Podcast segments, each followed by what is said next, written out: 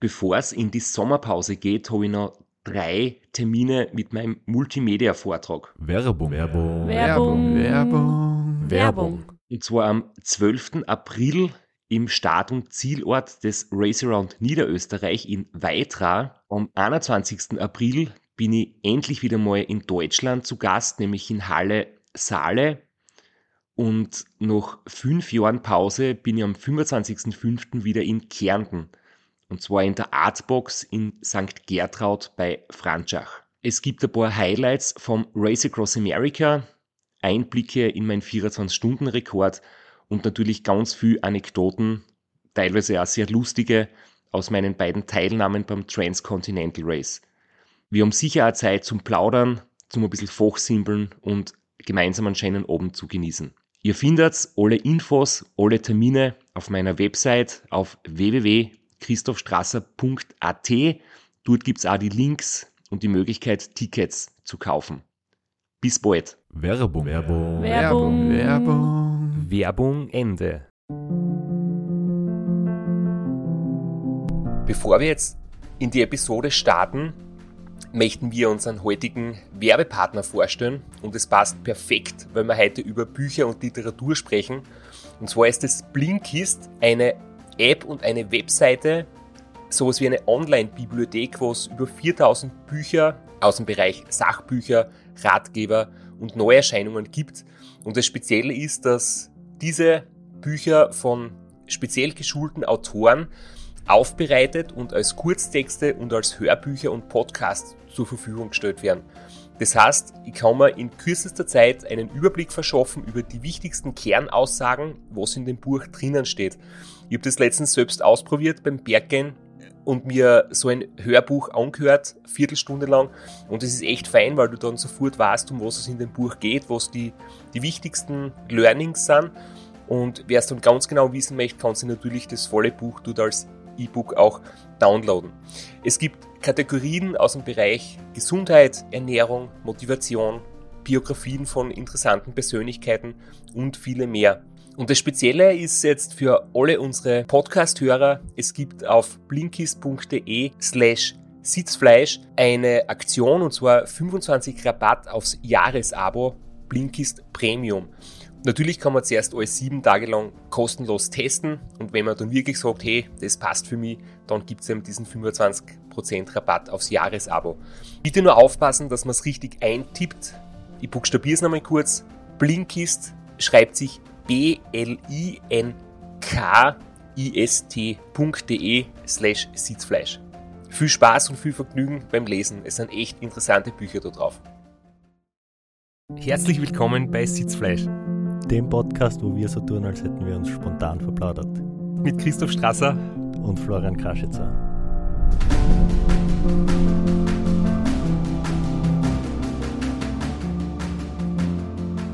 Und ein weiteres Mal die zweite Folge mit David Misch. Ich bin jetzt natürlich zwei Stunden, zwei Wochen später noch einmal nach Graz angereist. Weil wir uns ja das letzte Mal so spontan verplaudert haben und freue mich wieder, dass ich dabei bin. Sehr schön. Kurzer Rückblick. Wir haben in der letzten Folge ein bisschen über das Ram 2013 geredet. Der Christoph hat gewonnen, der David hat auch gewonnen, lauter Sieger, Rookie of the Year. Und wir haben euch vorenthalten unseren vorbereiteten Einspieler, wo der Christoph antwortet auf die Glückwünsche vom Franz Windersberger. ich habe geglaubt, du redest noch fertig. Nein, ich habe hab auf deinen Einstieg gewartet, aber das passt. Der Franz Windersberger hatte mir in der Episode davor ein wirklich äh, sehr emotional berührendes äh, Video geschickt, wo er mir alles Gute gewünscht hat und, und ich habe dann äh, natürlich etwas darauf geantwortet. Hey Franz, liebe Leute, vorgespielt kriegt eine Botschaft von dir. Und das hat mich echt wirklich tief berührt und sehr motiviert. Und mir gedacht, ich muss da was zurückschicken.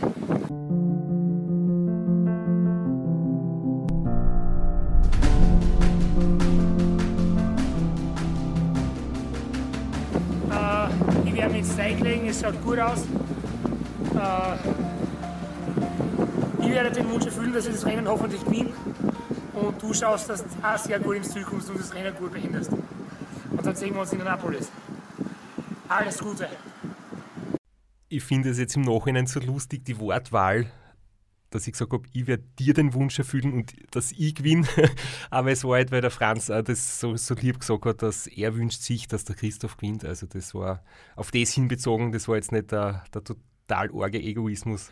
Na, nachdem der, der Straps ja in Teilen der Schweiz als extremer Ungustel wahrscheinlich nach wie vor bekannt ist, sieht man da seine, seine menschliche Seite, dass er doch uns Österreichern immer mit Rat und Tat und zur Seite gestanden ist und ja, na, wirklich eine nette, nette Erinnerung. Wir haben es letzte Episode an angekündigt. Wir reden heute über deine zweite Karriere, deine Karriere als Autor und als Überleitung, die perfekt passt, wo du beides kombiniert hast, liest du uns jetzt ein kleines Stück vor, was du als Autor geschrieben hast über dich als Radrennfahrer im Ram 2013. Genau, ich kann ja nur deswegen jede Woche mit dem Porsche nach Graz rasen, nachdem ich jetzt groß im Literaturbusiness bin. Nachdem wir jetzt so positiv geredet haben, wollte ich eine Stelle vorlesen, wo es nicht so gut gegangen ist. Und das Ziel des Buchs war einfach auch, das möglichst ungeschönt zu, zu berichten, weil sonst ja ein bisschen die Frage gewesen wäre, was das bringt, ein Buch zu schreiben, wenn man jetzt nicht gerade das RAM gewonnen hat. Und es gibt jetzt doch schon einiges an Literatur zu dem Thema, wenn man jetzt nicht ehrlich berichtet. Und deswegen wollte ich das auch wirklich so schreiben, äh, wie es wirklich passiert ist. Und zwar eine Szene äh, vom 16. Juni 2013, wo wir schon einige Tage im Rennen waren und wo es mir relativ, relativ schlecht gegangen ist in dem Moment. Filmriss. Wo bin ich? Ich soll aufstehen, dabei ist es noch mitten in der Nacht. Das kann doch nicht euer Ernst sein, was soll das? Ich muss aufs Klo. Plötzlich stehe ich draußen im Regen. Wie bin ich dorthin gekommen? Tom schreit mich an, aber ich verstehe nicht, was er mir eigentlich sagen will. Er gibt mir einfache Informationen, ich kann mir nichts merken. Ich soll losfahren, kippe aber nach drei Metern einfach um. Tom ist zum Glück zur Stelle und stützt mich. Mich tangiert die ganze Situation gar nicht. Ich bin wie ein Schlafwandler. Ich kann nur an dem nervösen Gesichtsausdruck meines Betreuers ablesen, dass etwas nicht stimmt. Wir sind auf einer Hauptdurchfahrtsstraße. Ich sollte mich also wirklich besser konzentrieren.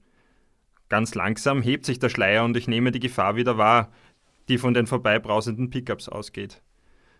Ich kann jetzt zumindest wieder geradeaus fahren. Der kühle Regen klärt meine Gedanken. Ich bin wieder ich selbst. Ich schaue auf meinen Tacho, es ist viel später als geplant. Was ist in den letzten Stunden passiert? Wieso habe ich so lange pausiert? Ich muss mit meinem Team sprechen, den Grund dafür herausfinden. Aber jetzt muss ich erst einmal zurück ins Rennen finden. Will mich nicht selbst wieder aus dem Tritt bringen. Ich fühle mich definitiv erholt als noch vor der Pause, Paradoxerweise ist die vom Regen nasse Hose außerdem eine Wohltat auf meinem wundgescheuerten Gesäß. Ich passiere den Halfway Point im Morgengrauen nach knapp über viereinhalb Tagen und bin wieder in der Spur. Denke nicht mehr an den Zeitverlust oder wie schlecht es mir vor der Pause ging. Egal, was die restliche Strecke bringt, ich bin in diesem Moment bereit, es auf mich zu nehmen. Dafür bin ich schließlich hier. Und jetzt einen kleinen Sprung. Äh, man sieht einfach in diesen Texten ganz gut, äh, das sind so mehr oder weniger Tagebuchtexte, die ich geschrieben habe, aus der Erinnerung und man sieht ganz gut einfach, wie knapp das Metalle down und das hoch aneinander liegt. Und jetzt möchte ich nur eine kurze Stelle vorlesen, wo man das wieder relativ gut mitbekommt. Ich rolle apathisch dahin. Irgendwo in der Nähe von Kaiser, West Virginia, der 47. Time Station. Vor über acht Tagen bin ich in Oceanside gestartet. Das meiste ist geschafft. Trotzdem kommt mir das Ziel weiter entfernt vor denn je. Die Straße verschwimmt vor meinen Augen. Der Mittelstreifen bewegt sich. Jedes Mal, wenn ich abrupt aufsehe, wie eine Schlange. In der letzten Nacht standen mitten im Wald Leute am Straßenrand. Sie waren nicht echt, nur Halluzinationen. Ich habe mir mit aller Gewalt ins Gedächtnis rufen müssen, dass ich bei einem Rennen bin, keine Zeit habe stehen zu bleiben und mich einfach in die Wiese neben der Straße fallen zu lassen. Jetzt ist es sonnig, ein herrlicher Tag bricht an. Trotzdem trifft es mich wieder mit voller Wucht. Ich kann, mich, kann einfach nicht wach bleiben. Der Asphalt flimmert, alles ist zu grell. Es kostet mich alle Kraft, nicht die Augen zu schließen, dem Drang nach Entspannung meines Geistes nicht nachzugeben. Es ist, als hätte jemand die Lautstärke an einer Stereoanlage hochgedreht. Der Umgebungslärm scheint dreimal so laut wie sonst. Das Motorengeräusch des PSKs hinter mir hat einen drohenden Unterton. Es verfolgt mich. Ich bleibe am Straßenrand stehen. Meine Betreuer steigen aus, wollen mich zum Weiterfahren bewegen. Ich werfe ihnen vor, meine Sicherheit zu gefährden. Würde ihnen alles vorwerfen, nur um eine Schlafpause herauszuschinden. Ich darf einen langen Powernap machen. Anscheinend wirke ich müde und verrückt genug, dass sie mich ernst nehmen. Zwei Sekunden später wecken sie mich allerdings wieder. Ich reagiere ungehalten, fluche. Habe ich doch gerade so gut geschlafen. Es sei schon eine halbe Stunde vergangen, Zeit, um weiterzufahren, erklärt mir Sabine. Jetzt wollen sie mich also zermürben, mich, mich psychisch fertig machen. Nie und nimmer habe ich länger als ein paar Sekunden die Augen zugemacht. Sie lassen sich nicht umstimmen. Ich muss aufs Rad, bekomme meinen Power, Powernap doch nicht. Tatsächlich habe ich natürlich wirklich geschlafen. Vor lauter Ärger steigere ich mich in einen Wahn gegen meine Betreuer. Im Wiegetritt versuche ich den PSK davon zu sprinten. Eine kurvige Abfahrt kommt. Ich werde Ihnen schon zeigen, was Sie davon haben, mich so zum Nahen zu halten. Ich, wer ich werfe mich in die Kurven wie ein MotoGP-Fahrer, fahre Kampflinie und bremse so spät und aggressiv, als wäre ich in der finalen Phase einer Tour de France-Etappe.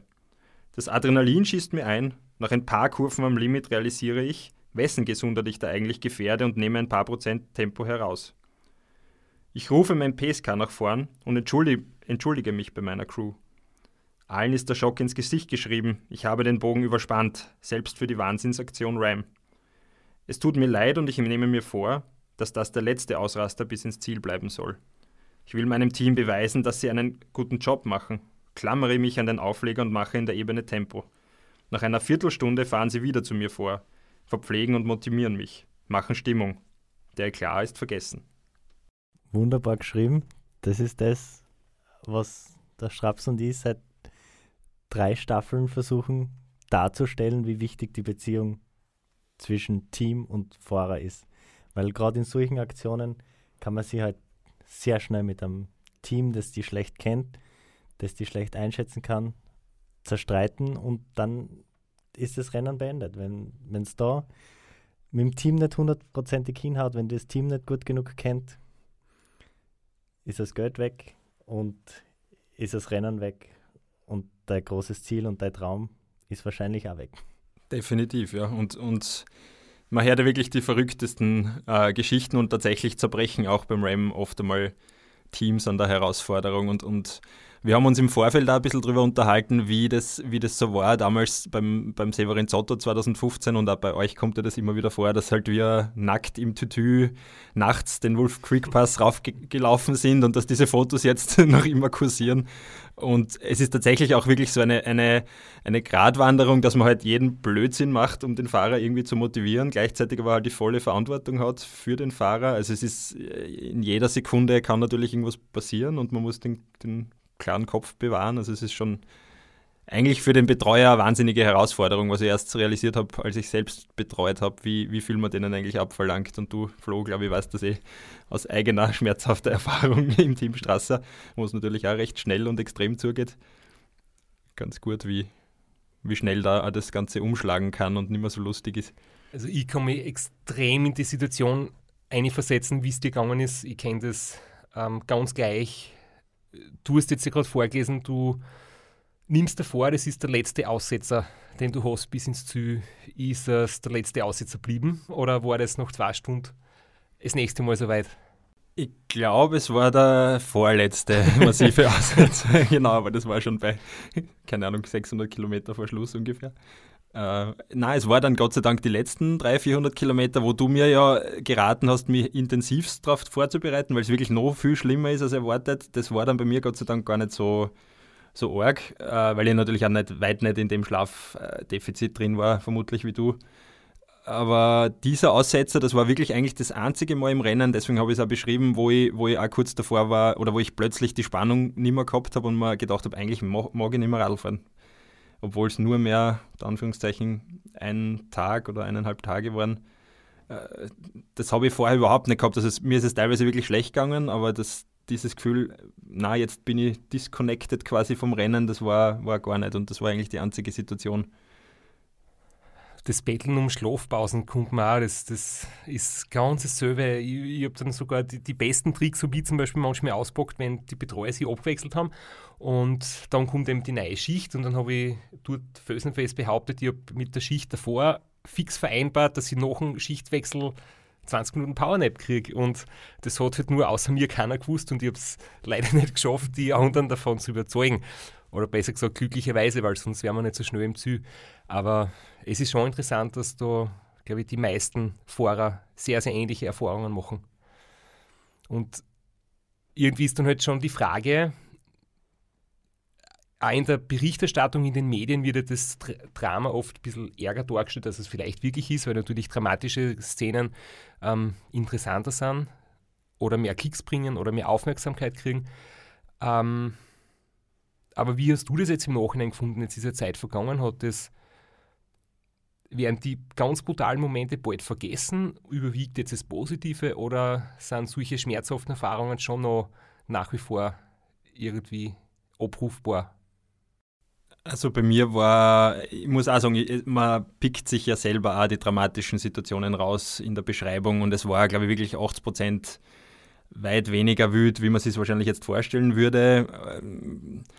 Und wenn man was dramatisch empfindet, ist man ja vielleicht gerade bei 50 Prozent seiner tatsächlichen Leidensfähigkeit. Ne? Man merkt ja das auch zu Hause, wenn man jetzt Kopfschmerzen hat oder krank ist, dann stirbt man bald einmal an einem Schnupfen und, und würde das dann auch dramatisch beschreiben. Und in Wahrheit ist es jetzt nicht, es ist ja die Dramatik auch nur begrenzt, wenn jetzt ein bläder Radlfahrer am helllichten Tag auf der Seite steht und mit fünf Leuten diskutiert, ob er es jetzt niederlegen darf. Es ist ja eigentlich in, in Wahrheit nicht sehr dramatisch, die Szenerie. Nur für, für einen ist es das halt. Äh, also es ist definitiv so, dass ich jetzt überhaupt keine, keine negativen Emotionen mehr habe und, und trotzdem noch irgendwie so Flashbacks kriege zu den positiven Emotionen. Stolz ist es eigentlich auch überhaupt nicht. Es ist wirklich weit weg jetzt schon, aber wenn ich jetzt zum Beispiel einen Berg rauflaufe oder mit dem Radl einen Boss auffahre, dann kommen immer wieder so Stimmungsflashbacks, wo halt Situationen wieder im Kopf sind und Teammitglieder und Aussagen und Stimmungen wieder da sind. Das, das kommt nach wie vor relativ oft.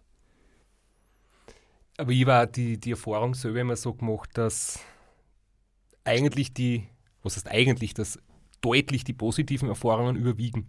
Dass die negativen ähm, oft nach außen hin wirklich äh, so, so stark präsentiert werden, dass man als Zuschauer sich denkt, warum tut sich ein Mensch das an? Das ist so zart und die Müdigkeit und die Schmerzen und irgendwie, man tut sich selbst damit nichts Gutes und vielleicht riskiert man langfristige Schäden, was bei körperlicher Vorbereitung auch nicht stimmt. Ähm, aber viele können es nicht verstehen, warum man sich solchen Schmerzen aussetzt. Aber ich glaube, wenn man es selber gemacht hat, oder weiß man, dass die positiven Aspekte einfach viel mehr sind als die schmerzhaften negativen Aspekte.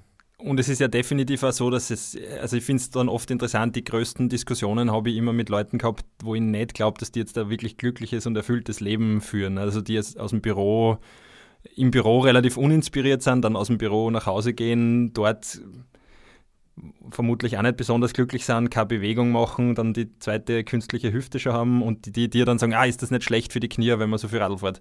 Und denke, ja, selbst wenn ich jetzt in, in 20 Jahren mit einem neuen Knie bezahlen muss, habe ich einfach so extrem viel schöne Erfahrungen am Rad gesammelt, dass sie das für mich auszahlt und ja, da kann man wahrscheinlich lang philosophieren, aber es ist schon lustig, dass es immer einen gewissen Menschenschlag gibt, der das verstehen kann oder zumindest irgendwie nachvollziehen kann, die Faszination und, und das sind halt dann die Leute, die bei dir im Vortrag sitzen, auch wenn sie vielleicht selber nicht so extreme Sportler sind. Und dann gibt es die, die halt einfach abblocken, die man dann auch im, im Forum lesen kann. Ja, jeder, der das macht, der soll sich gefälligst den Rücktransport selber bezahlen, wenn er irgendwo einen Unfall hat und so. Die, die Fraktion gibt es natürlich auch. Ich kann dir nur versichern, ähm, du wirst nicht neue Knie brauchen. Also ich bin jetzt noch neunmal Ram absolut frei von Knieschmerzen und da wie früher beim Kicken oder wenn ich meine Fußballkollegen oder Skifahrer da alles anschaue, die haben sicher kaputtere Knie wie noch neunmal Race Across America. Nur so nebenbei. Als Faktencheck. Ja, na genau, der Meinung bin ich eigentlich eher. Also ich habe sicher jetzt mehr Rückenschmerzen vom vielen Büroarbeiten und wahrscheinlich mehr Knieweh vom hobbymäßigen Laufen als, als von dem relativ intensiven Radlfahren. Von dem her glaube ich auch, dass das echt ein, ein langfristiger Sport sein kann. Du hast jetzt zwei sehr interessante Themen angesprochen, die beide gern von dir hören möchte. Und jetzt weiß ich gar nicht, wie wir weiter tun sollen. Einerseits, du warst beim Severin Zotter 2015 dabei. Wir haben schon viel über das RAM gesprochen. Wir haben eine eigene Staffel über das RAM gemacht. Also jetzt nicht in jedem Detail. Aber dazu würde ich dich gerne noch hören. Und dann das andere, weil du das gesagt hast, mit dem Verständnis, dem, das dir entgegengebracht wird für den Extremsport. Und du hast dich ja selbst auf die Suche begeben. Was steckt dahinter? Warum tut man sich das an? Und das war dann dein zweites Buch. Darüber würde ich auch gern sprechen, weil ich das besonders spannend finde. Und ich würde sagen, machen wir einen kurzen Exkurs zum RAM. Erzähl kurz, wie bist du in Sevi seitdem gekommen? Wie hast du die Dynamik da erlebt und wie ist da dann gegangen, wie das plötzlich alles aufgegangen ist und ihr plötzlich gewonnen habt?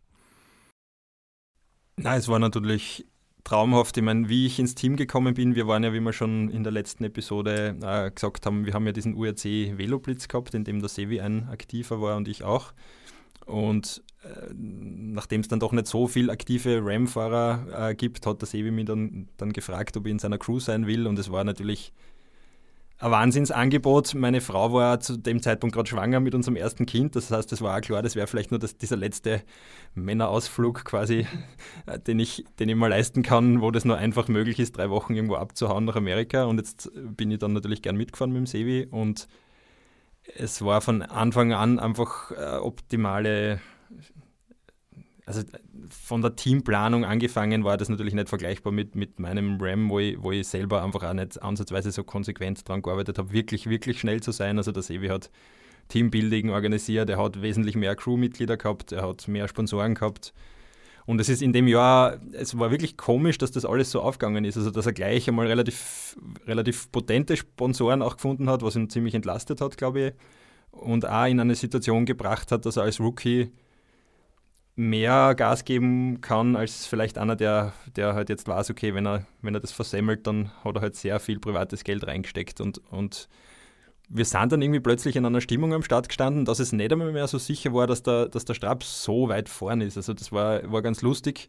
Ich kann es mir jetzt nicht wirklich erklären, warum dieses Selbstbewusstsein da war, aber es waren ich kann es mir erklären, weil der Sebi hat uns ja in der, in der ersten Staffel, falls es wer nachhören möchte, erzählt, dass er vor dem Rennen die Erwartungshaltung gehabt hat, ja natürlich durchkommen und, und gut fahren und so weiter, aber dass du zu ihm gesagt hast, was das sehe, wie wir fahren, schon hin zum Gewinnen.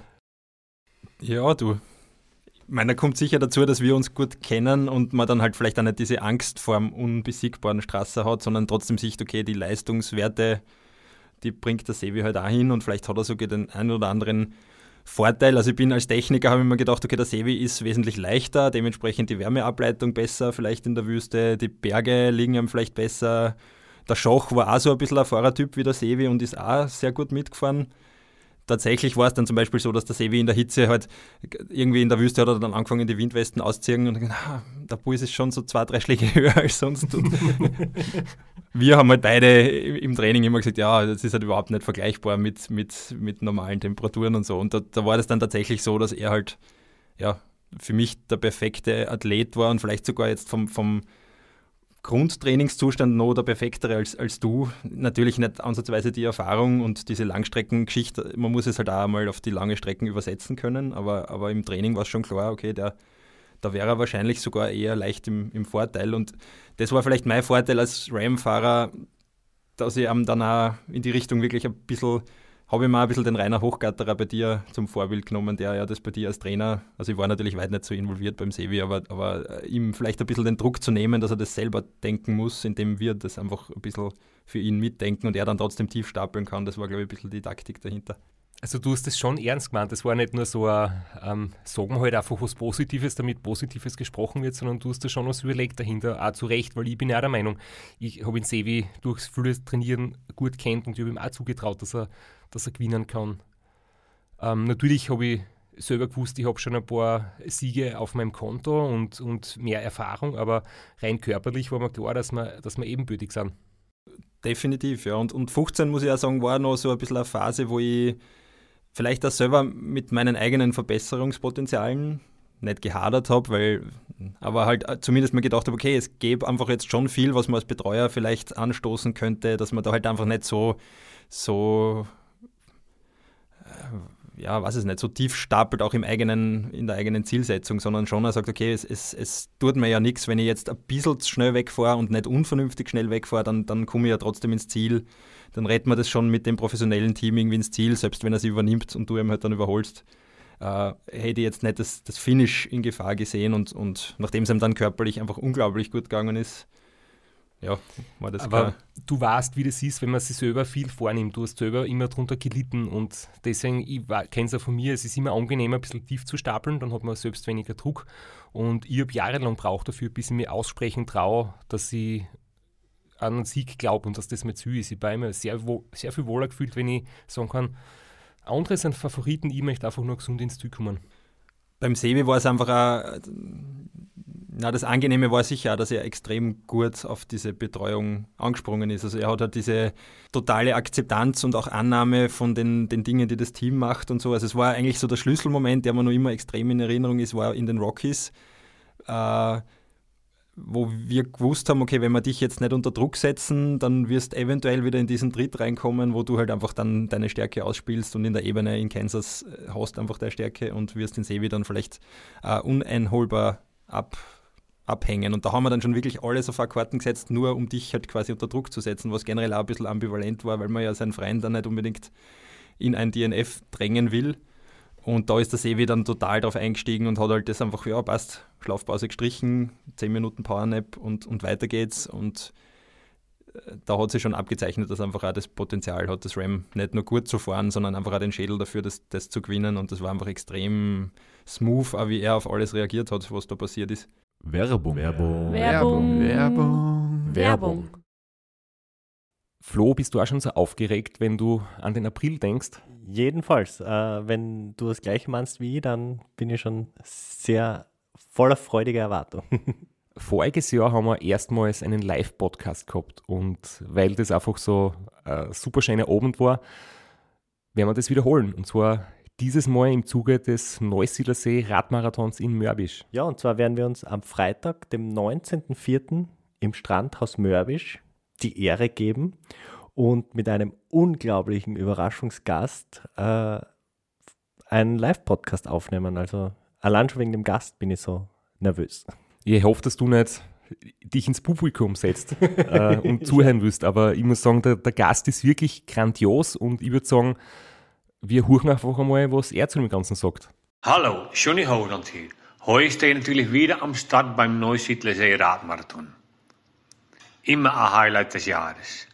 Nebenbei bin ich auch live beim Podcast beim Neusiedler Radmarathon. Es wird mich natürlich riesig freuen, wenn ihr live dabei seid und dass wir vielleicht kurz über ein paar Höhepunkte aus meiner Karriere reden können. Sehen wir uns dann. Wer die legendäre Stimme noch nicht erkannt hat, das war Johnny Hogerland, legendärer Fahrradprofi und Pensionsbetreiber in Kärnten. ja, und noch unter anderem dreimaliger Teilnahme oder Finish bei der Tour de France, jetzt auch im, in der Radmarathon-Szene sehr erfolgreich und sehr umtriebig. Und ja, wir freuen uns sehr, dass wir mit ihm äh, den Abend gestalten können. Und natürlich haben wir auch was zu gewinnen. Und zwar gibt es für zwei Personen jeweils ein Ticket und einen Startplatz für entweder Zeitfahren oder Radmarathon. Zeitfahren ist am Samstag, Radmarathon am Sonntag. Das heißt, es sind zwei Tickets, zwei Startplätze und gewinnen tun die, die folgende Frage richtig beantworten. Wie viele Tage ist Johnny Hogerland bei der Tour de France 2011 im rot-weiß gepunkteten Bergtrikot unterwegs gewesen. Schickt uns eine E-Mail an sitzfleisch.christophstrasser.at. Wir freuen uns auf eure Teilnahme, wir freuen uns auf äh, den Live-Podcast im Strandhaus und vor allem auf unsere Teilnahme, weil wir beide haben auch eine Startnummer und werden Samstag beim Zeitfahren dabei sein. Ja, und werden uns wieder mal mit den Besten der Szene messen du wahrscheinlich ein bisschen kompetitiver als ich, aber ich freue mich immer wieder, wenn ich mir aufs Zeitfahrrad setzen kann. Heuer bin ich ohne Scheibe am Start, weil du meine Scheibe ja verkauft hast. Vielleicht können wir nur in der Leihgeschäft einfällen. Werbung. Werbung. Werbung. Werbung. Werbung Ende. Hat er nicht noch Powernaps gebettelt, so wie du und ich? Nein, überhaupt. Also ich, der Flo. das ist, ich meine, ich habe keine Ahnung, wie du zu betreuen bist, aber beim Sevi war es wirklich, dass er quasi noch bis Kilometer 5000 bitte Danke gesagt hat und er immer so, ja, wenn er jetzt um etwas bitten dürfte, dann wäre das dies und das. Ein Powernap. Ja, ja, genau. Nein, Powernaps nicht. Aber ja, das Einzige, was er gehabt hat, er hat immer so das Gefühl gehabt, er muss irgendwas wo abliefern. Das war das Einzige, wo uns ein bisschen auf die Nerven gegangen ist. Dass er, da hat er, glaube ich, seine Boten Vergangenheit ein bisschen rein projiziert und hat immer gesagt, ah, müssen wir jetzt nicht bei der Time Station da einen Brief abliefern? Und dann haben wir gesagt, na, du darfst schon weiterfahren, wir haben eh schon angerufen und na, ob er da nicht doch zufahren muss. Das war eigentlich das Einzige, was der Sevi so an Aussetzern gehabt hat.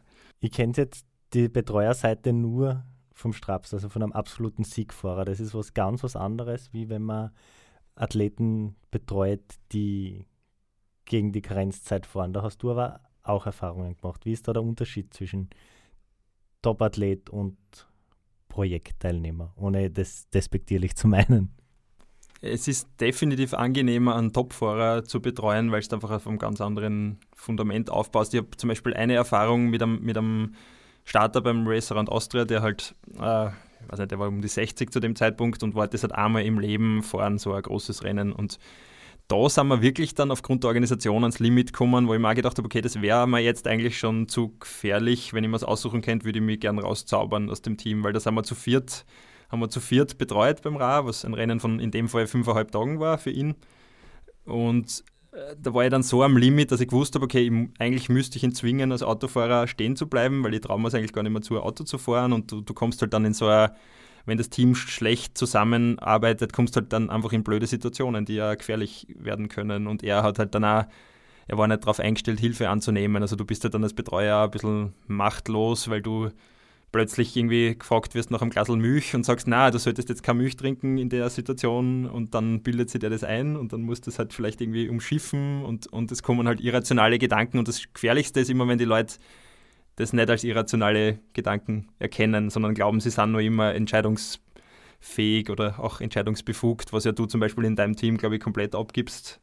Der Sevi natürlich auch komplett abgegeben hat und wenn man dann äh, das nicht schafft, irgendwie so sich aufs Team einzulassen, dann, dann wird es natürlich schwieriger und war echt froh, wie das Rennen dann in trockenen Tüchern war und er halt quasi sein Ziel erreicht gehabt hat und ich war dann danach zwei Wochen streichfähig, also so wie wenn ich selber das Rennen gefahren wäre. Was beim, beim Sevi definitiv wesentlich einfacher und eine wesentlich besser geschmierte Maschine war quasi. Aber ich glaube, jetzt zusammenfassend kann man schon sagen, dass du, du durch das selber gefahren bist, einfach deine, deinen Erfahrungsschatz als Betreuer einbringen hast können. Und umgekehrt, oder? Dass du quasi vom Betreuen, weil das vom Racer und Austria ist ja vor deinem Ram gewesen, Ja. dass du auch vom Betreuen quasi für selber fahren gelernt hast. Das heißt, durch das, dass du beide Seiten kennst, kann sie das gegenseitig schon ähm, gewinnbringend für dich irgendwie auszahlen, oder? Definitiv, ja, vor allem, weil bei mir das ja wirklich nur drei Jahre aktive Zeit waren und, und ich glaube, ich habe halt mit jedem Mal betreuen, wo ich jemanden betreut habe, der halt sich nicht aufs Team eingelassen hat, habe ich dazugelernt, was man selber im Idealfall vielleicht vermeiden sollte oder wie das dann ist fürs Team, wenn der Fahrer verweigert, die Nahrung XY zu sich zu nehmen oder glaubt, er ist gescheiter als das Team. Von dem her definitiv, ja. Flo, du kennst auch beide Seiten und du hast auch ähm, viel betreut und dann bist wieder selber gefahren. Mm, Du hast, warst du zufrieden, dass du alle Lektionen umgesetzt hast oder kann man das, hast du das Gefühl, dass du das nicht direkt eins zu eins für dich selber anwenden kannst, dass du beim Betreuen quasi so miterlebst? Sagen wir so, ich wüsste es besser, aber wenn ich dann am Radl sitze und mir jemand auch in Schuhe zwingen will oder ein Elektrolytgetränk, dann bin ich schon sehr anstrengend und unangenehm und sage, na, mir steht der Bauch weg, ich will nichts trinken, ich war in der letzten Stunde dreimal pinkeln, lasst mich in Ruhe mit dem Scheiß. Also ich bin sicher nicht angenehm, aber ich fahre auch gegen die Karenzzeit und nicht um einen Sieg vielleicht letzte. Aber- das ist der Grund, nicht das mangelnde Training, sondern meine Einstellung als Athlet. Ich glaube, das, was echt Leid auszeichnet, ist, wenn man was weiß, wie es geht und wenn man es auch richtig macht. Weil es gibt ja viele, die super Coach sind und selber das schlecht umsetzen oder umgekehrt, das extrem gut umsetzen und nicht weitergeben können. Und beides zu kennen, ist halt wirklich, ähm, glaube ich, die, die höchste Form von, dass man den, den Sport lebt auf, auf allen möglichen Ebenen.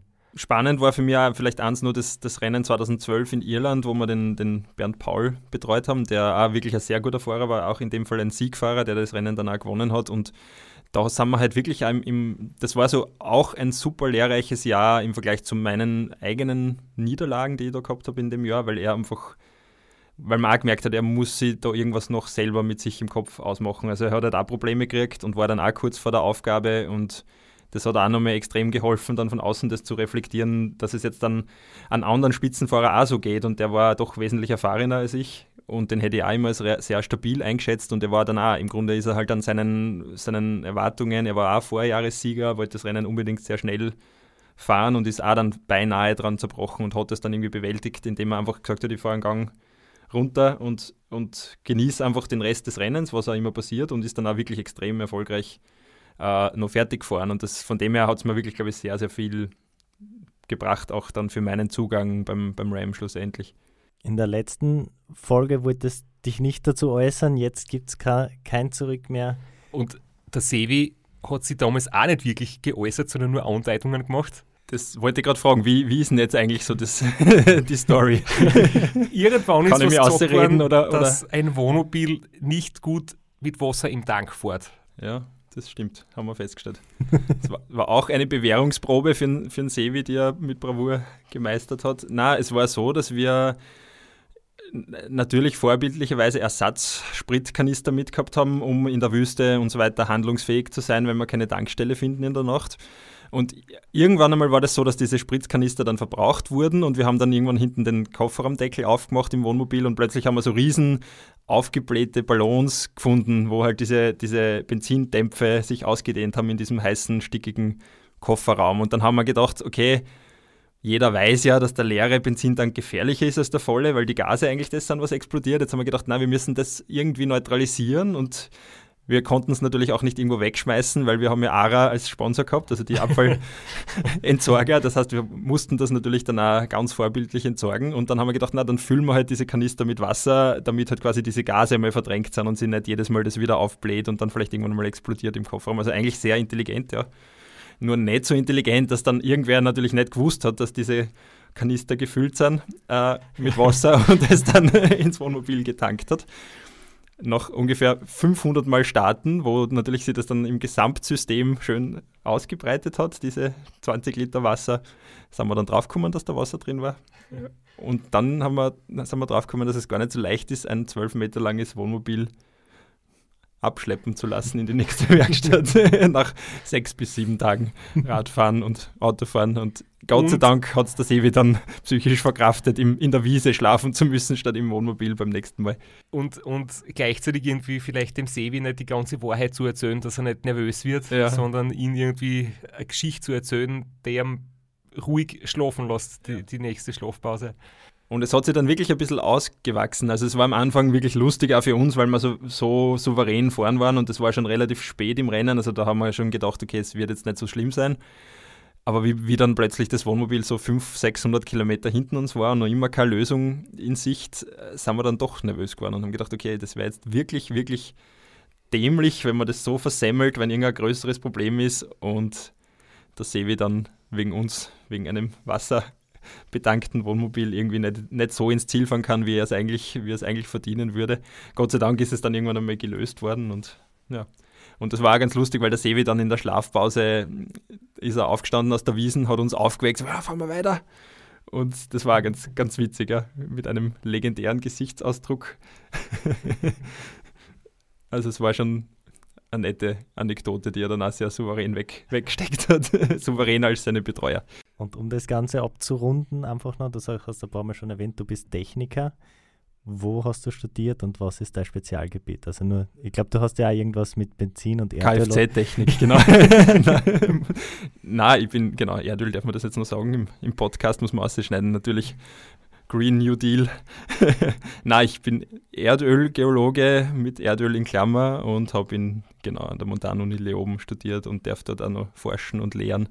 Trotz des Fauxpas trotz des Fauxpas, genau. Aber wie, wie kannst du den Respekt vor den Studierenden äh, einfordern oder aufrechterhalten, wenn man dann Fotos sieht, wo du mit rosaroten kurzen Rockerl in der Nacht neben dem Sevi tanzt, um ihn zu motivieren und aufzuheitern? Oder habt ihr das auf der Uni zensiert?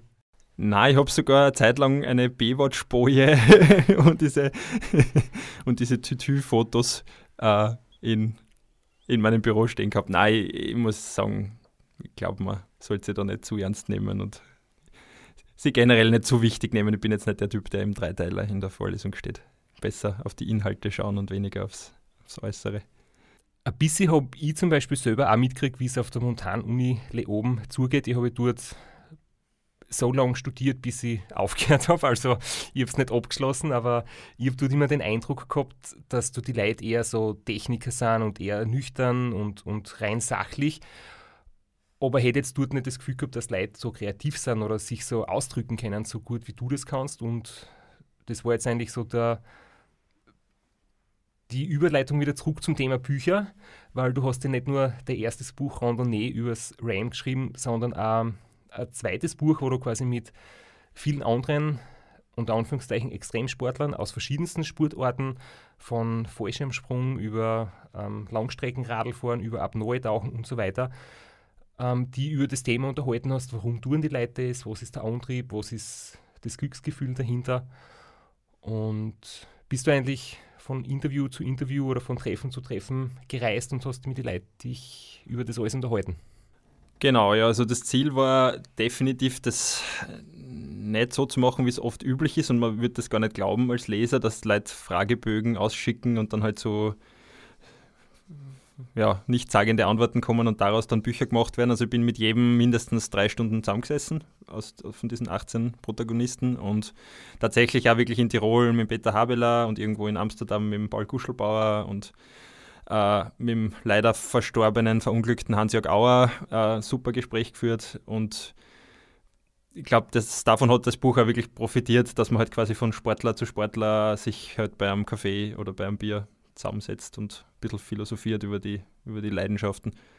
Du hast das jetzt eh schon angeteasert, also ich kann das Buch wirklich nur empfehlen. Du hast wirklich super interessante Persönlichkeiten getroffen und eigentlich allen die gleiche Frage gestellt, die der Straps die ganze Zeit zum Kehren kriegt.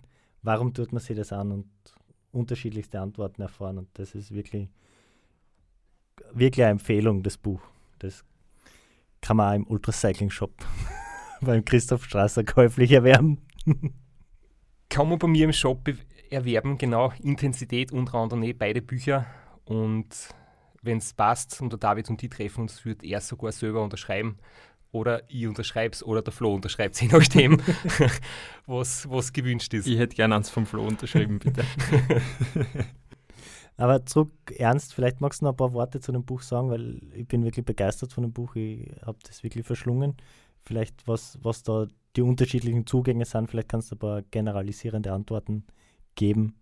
Im Grunde ist äh, ein gemeinsamer Nenner, war, war ganz lustig, dass immer die, die Leute aus den, also eigentlich habe ich das ja gemacht als totaler Fan von vielen dieser Leute, Peter Habeler zum Beispiel. Ich bin jemand, der halt Biografien von Sportlern verschlingt und dem das total taugt und ich habe bin zu einem Peter Habeler hingefahren mit einer riesen Ehrfurcht als Everest-Erstbesteiger ohne Sauerstoff und so weiter. Und, und der hat dann gesagt, ah, du bist das Ram gefahren, so auf die Art, das gibt's ja nicht und hin und her. Und ich habe gedacht, ja, ich bin ein kleines Würstel mit ein bisschen Radl fahren und du hast halt quasi was Monumentales erreicht. Und der Hans-Jörg Auer genauso, ja, ich kenne da diesen Patrick Grüner aus dem Nachbartal und der, tut ja, der macht ja das auch und das ist ja komplett verrückt. Und, und ich habe gedacht, okay, und du kletterst halt auf 800 Meter hohe Wände Free Solo. Mittlerweile ist er leider wirklich bei einer, glaube ich, für ihn recht banalen und blöden Situation verunglückt. Also ist halt in, in eine Lawine gekommen mit dem David Lama. Ist echt, echt traurig. Also nicht im, bei einer dieser waghalsigen Aktionen. Ähm, aber es hat mir wirklich interessiert, das einmal zu hören, weil das, das sind ja wirklich Leistungen, die du auch als RAM-Fahrer überhaupt nicht nachvollziehen kannst, weil wir halt uns körperlich vielleicht ein bisschen schinden, aber ich kann immer absteigen. Ich habe überhaupt kein, jetzt, ich hatte nie ein Gefahren, Bewusstsein oder einen Gedanken an Gefahr, wenn ich gefahren bin. Und, und wenn du jetzt 500 Meter über Luft unterm Hintern hast, dann, dann musst du das irgendwie zwangsläufig haben, wenn nicht irgendwas schwer falsch rennt. Und die Leute haben mir das trotzdem relativ plausibel machen können, warum das vielleicht bei ihnen äh, nicht so ist oder warum sie durch Vorbereitung sich halt so konditionieren können, dass das relativ planbar wird. Auch der Herbert Nitsch zum Beispiel, der Apnoe-Taucher, ich weiß nicht, den kennt man wahrscheinlich, weil er mit 253 Metern den äh, Tiefenrekord im Apnoe-Tauchen gebrochen hat, mit Abstand gebrochen hat und dann beim Aufstieg verunglückt ist. Und das war auch so eine Geschichte, da bin ich nach äh, Nizza geflogen an die Côte d'Azur, dort hat er äh, in den Bergen ein, ein Haus und ich bin dorthin geflogen, auch wieder mit dem Gedanken, okay, das wird schwer sein, sich jetzt in das rein zu versetzen, weil es halt wirklich eine total waghalsige Aktion ist und wie soll man das jetzt vernünftig rechtfertigen quasi.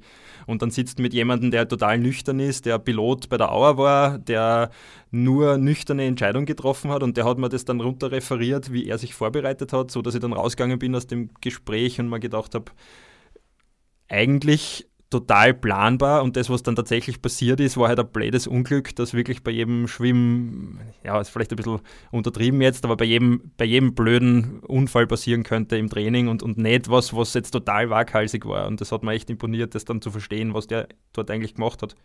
Das ist sehr, äh, sehr wichtig. Das ist auch nämlich das, was der Straps immer sagt, wenn er sich so wehrt gegen dieses Label extrem.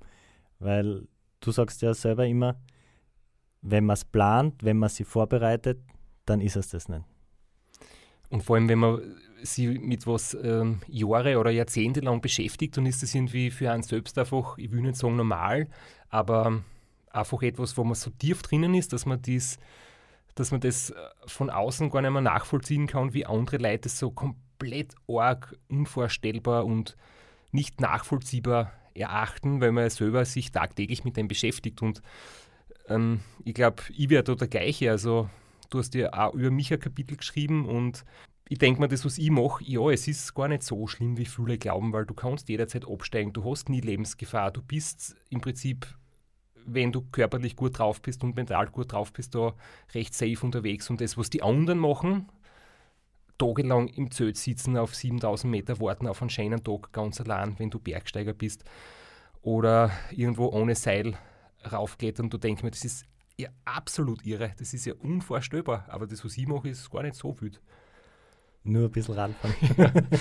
Mir ist bewusst, dass das jetzt überspitzt gesagt ist, aber ich glaube, das eint alle, oder?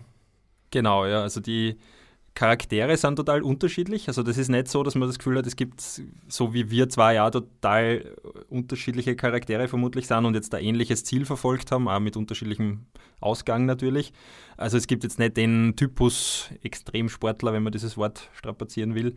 Aber das, genau, dieser, unter dem kann man es wahrscheinlich zusammen fassen, dass es einfach Leute sind, die gern tief in eine Materie einsteigen wollen und sie dort einfach so lange verbessern, äh, bis das Ganze viel besser verständlich wird und planbarer wird. Und ich glaube, dass das, äh, also den meisten ist es wirklich gelungen, mich davon zu überzeugen, dass das ja schon Hand und Fuß hat, was sie, was sie so sagen. Also selbst beim Free Solo Klettern ist mir das dann nicht mehr so schlimm vorkommen wie, wie vor meiner Anreise. Und das Blöde ist ja wirklich, wenn man jetzt, jetzt mit Statistiken könnte man es mit Sicherheit belegen, dass zum Beispiel mehr Pro-Tour-Fahrer bei äh, läppischen Trainingsunfällen sterben, als jetzt im Rennen.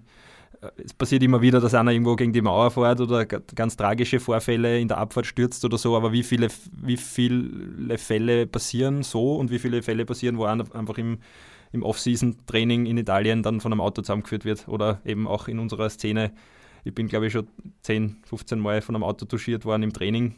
Könnte auch jedes Mal so ausgehen, dass da halt dann ja, eine schwere Verletzung überbleibt. Was ich mir noch wortwörtlich erinnern kann, was du im Buch geschrieben hast, Intensität, dass alle irgendwie das gemeinsam haben, einen gewissen Hang zum Exzess. Ja, das, das, magst du ja immer ein bisschen abstreiten, vielleicht. Nein, gar nicht. Ich streite es nicht ab. Also, das ist ja für mich gar nichts Negatives. Ich war halt auch immer einer, der beim, beim Biertrinken äh, als letztes noch dort war, zumindest probiert hat mitzuhalten. Und das, diesen Hang kann man, glaube ich, nicht abstreiten. Also, wenn man jetzt das total vernünftig begründen will. Vor dem Racer und Austria waren wir beide als Letzter dort. Beide, genau, mit der Blasmusik von St. Georgen in Mattergau. Da kann man gleich den Bogen zum nächsten Buch spannen. Ich glaube, das kommt im Straps sein Buch vor, dieses, vielleicht ganz kurz, ihr seid gemeinsam mit dem Gary Bauer und dem Franz Wintersberger, also die vier Titelträger vom, vom Ram 13, sind wir dann im Viererteam gefahren beim Race 100 Austria. Aber über das reden wir heute nicht mehr, das führt zu weit. Ich wollte es nur kurz. Das, Ja. genau, das ist eine andere Heldengeschichte. Aber du hast dann nach, nach zwei Sportbüchern hast du dann das Genre gewechselt und du hast dann auch noch einen Roman geschrieben. Genau. Mittlerweile sogar noch einen zweiten, der schon beim Verlag herumliegt. Na, ich schreibe einfach generell sehr gern und denke gern, gern nach und auch gern kontroversiell nach. Das war ja beim Intensitätsbuch, soll man ja nicht verschweigen, dass durchaus dann auch Leute gegeben hat, die dann irgendwie diese Gedankengänge ein bisschen kritisiert haben, weil ich zum Teil halt wirklich versucht habe, diese Faszination aus meiner Sicht irgendwie rauszu zu streichen und teilweise wahrscheinlich auch kontroversielle Argumente gebracht hat im Vergleich zur, zu sonstigen gesellschaftlichen Entwicklungen, weil es mir halt ja, vielleicht auch ein bisschen ein Anliegen war, diese Motivation und diesen, diese Faszination aus meiner Sicht da zu erklären und auch aus der Sicht dieser Sportler zu erklären.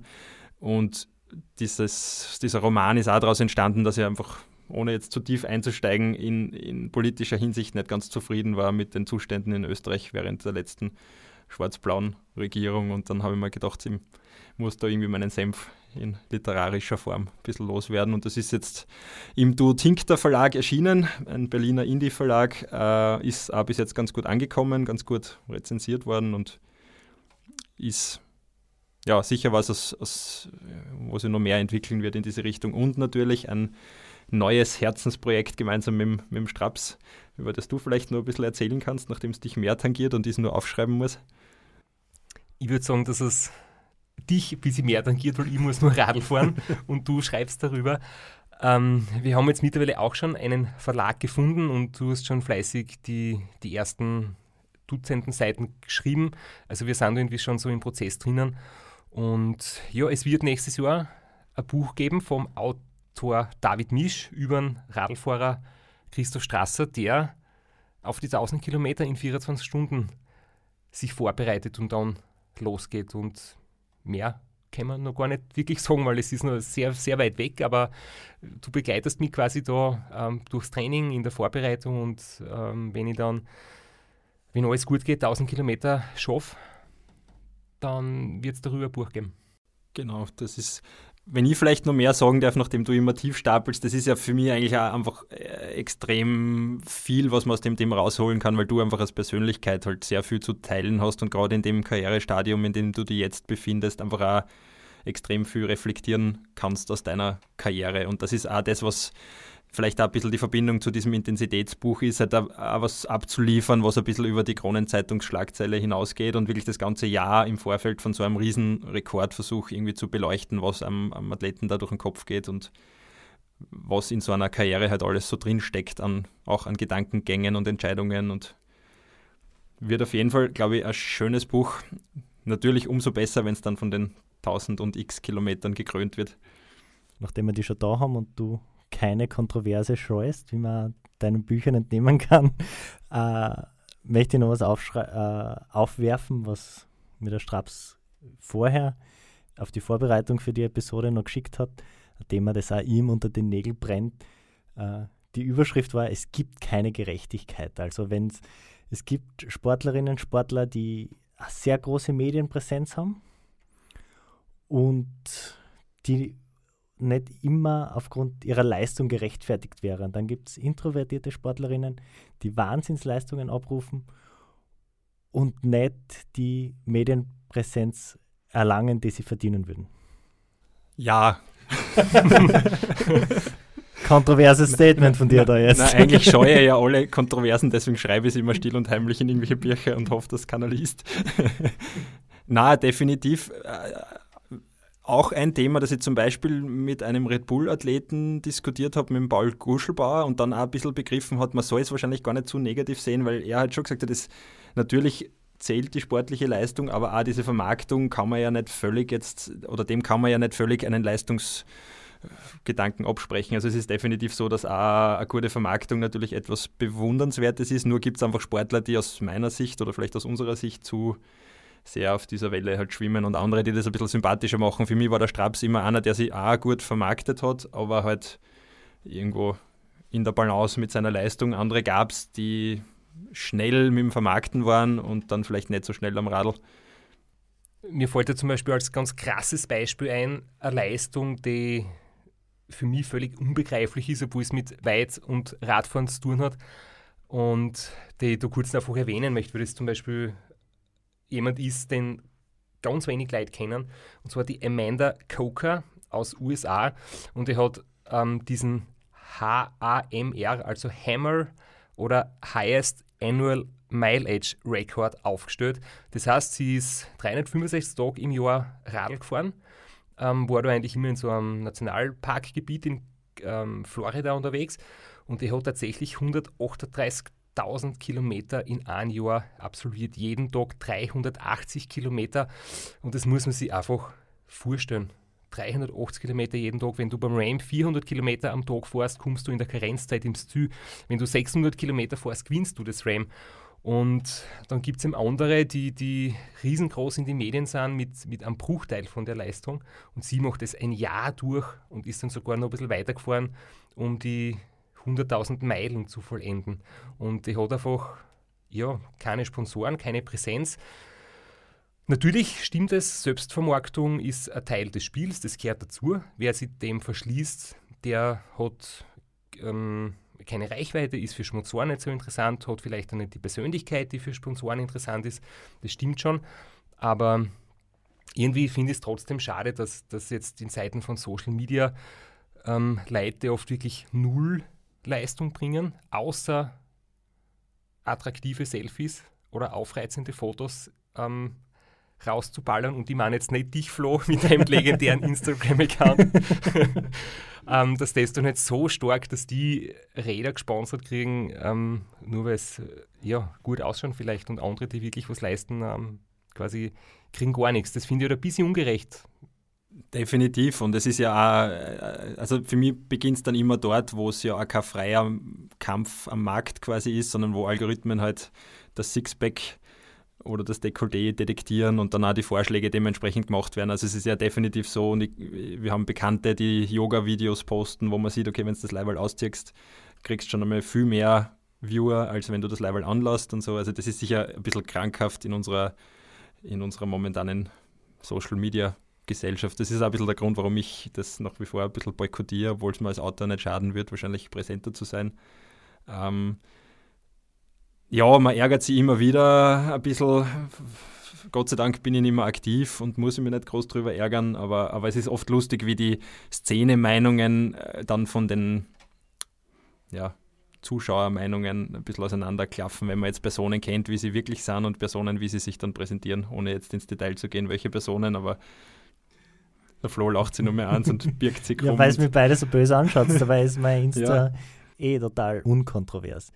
Aber es war, möchte ich sagen, es war vom Straps ein bisschen eine Reise, bis er das auch akzeptieren lernen konnte, dass das Teil seines Jobs ist, als Profi-Radsportler Werbung und Vermarktung zu machen. Das ist Teil der Job Description. Und wenn man es nicht gut macht, dann macht man einen Teil seines Jobs nicht gut und das gehört einfach dazu. Und das war auch ein bisschen viele Diskussionen mit dem Straps, um ihn da hinzubringen, wo er jetzt steht. Und du sagst schön, die Leistung und der Social Media Auftritt korrelieren ganz schön miteinander. Das, das passt ganz gut. Aber es ist eine Balance und die muss man finden. Das ist nicht immer einfach. Also ein krasses Beispiel, was mir auch von dem, von dem Buch noch in Erinnerung ist, ich habe mir immer gedacht, der, der Hans-Jörg Auer, äh, der das ja geheim gehalten hat, was er gemacht hat, eben diese ganz argen Free-Solo-Begehungen äh, auf technisch wirklich schwierigen Wänden und da hat es damals diesen Alex Honnold gegeben, der halt im, im, Yosemite dann plötzlich alles niedergerissen hat im Free-Solo und der ist, das ist so explodiert, diese Geschichte, wie ich zum, zum Auer nach Tirol gefahren bin. Und der war natürlich dann auch schon bekannt jetzt in Insiderkreisen, hat gerade ein Buch veröffentlicht, aber der hat halt so, weiß nicht, 12.000 oder 14.000 Facebook-Follower gehabt. Und das war einfach technisch die schwierigsten Free-Solo-Routen weltweit.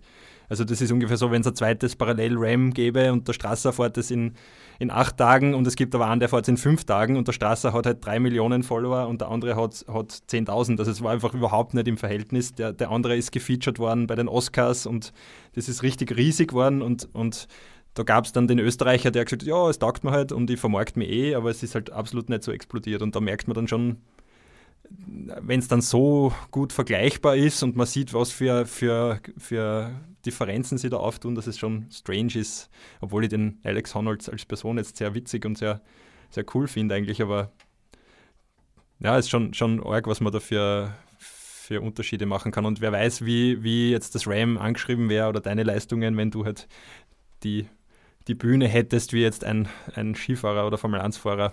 Ich weiß nicht, wie man die Leistung dann dem gegenüber ein, einordnet wird. Ich glaube, dass man am Schluss vielleicht einfach noch das irgendwie so sagen kann, dass die meisten, die ich kenne, diesen Sport machen, weil sie eine Begeisterung haben dafür, weil sie das extrem gern machen und weil irgendwie Radlfahren oder Sport in der freien Natur oder einfach Sport unter extrem herausfordernde Bedingungen ein gewisser Weg ist, mit sich selbst im Frieden zu sein, ähm, zur inneren Ruhe zu kommen, ähm, den Moment zu erleben und nicht permanent an viele Sachen zu denken. Und ja, ich glaube, das ist für viele der Antrieb und nicht dass du eine große Community, eine große Fangemeinde, eine große Medienpräsenz hast. Weil wenn das dein Ziel wäre, maximal groß bekannt zu werden, dann muss man es natürlich anders machen und dann brauchst du kein Race Across America fahren, dann, dann kannst du von Haus aus andere Dinge machen. Aber ich glaube, die meisten, die Sport so betreiben wie wir, die sind auf der Suche nach anderen Dingen und haben an anderen Dingen Freude. Und für die ist halt dann dieses Social Media ein bisschen so, okay, ich muss es halt machen, aber eigentlich im Herzen interessiert es mich weniger. Kann ich mir gut vorstellen, ja. Und der Erfolg stellt sich ja eh ein, so wie es bei dir ja ist. Du kannst gut davon leben. Äh, aber ich glaube nicht, dass das eben diese Maximierer-Typen sind, die dann sich jeden Tag überlegen, welche drei Instagram-Posts kann ich heute anbringen und die gehen lieber am Berg oder klettern lieber oder fahren Radl, statt sich mit sowas zu beschäftigen. Also das stimmt sicher. Dann war das Thema ja doch nicht so kontrovers. Sind zumindest wir drei uns relativ einig. Vielen Dank, David, fürs Kommen. Ich wiederhole nochmals, Zwei deiner drei Bücher gibt es im Ultracycling Shop zu kaufen, die zwar mit Fahrradbezug. Und dein zweiter Roman liegt beim Verlag, der wird wann kommen? Äh, es kommt wahrscheinlich 2021 ein Erzählband, der auch beim Verlag liegt, und 2022 dann der nächste Roman. Also dauert noch ein bisschen. Und dazwischen noch das ein Buch über Christoph Strasser. Genau. Und dann sagt noch einer, ich vermarkt mich nicht, nicht gut. Podcast haben wir auf Schiene gebracht. ein Buch ist im Kommen, geht eh ganz gut.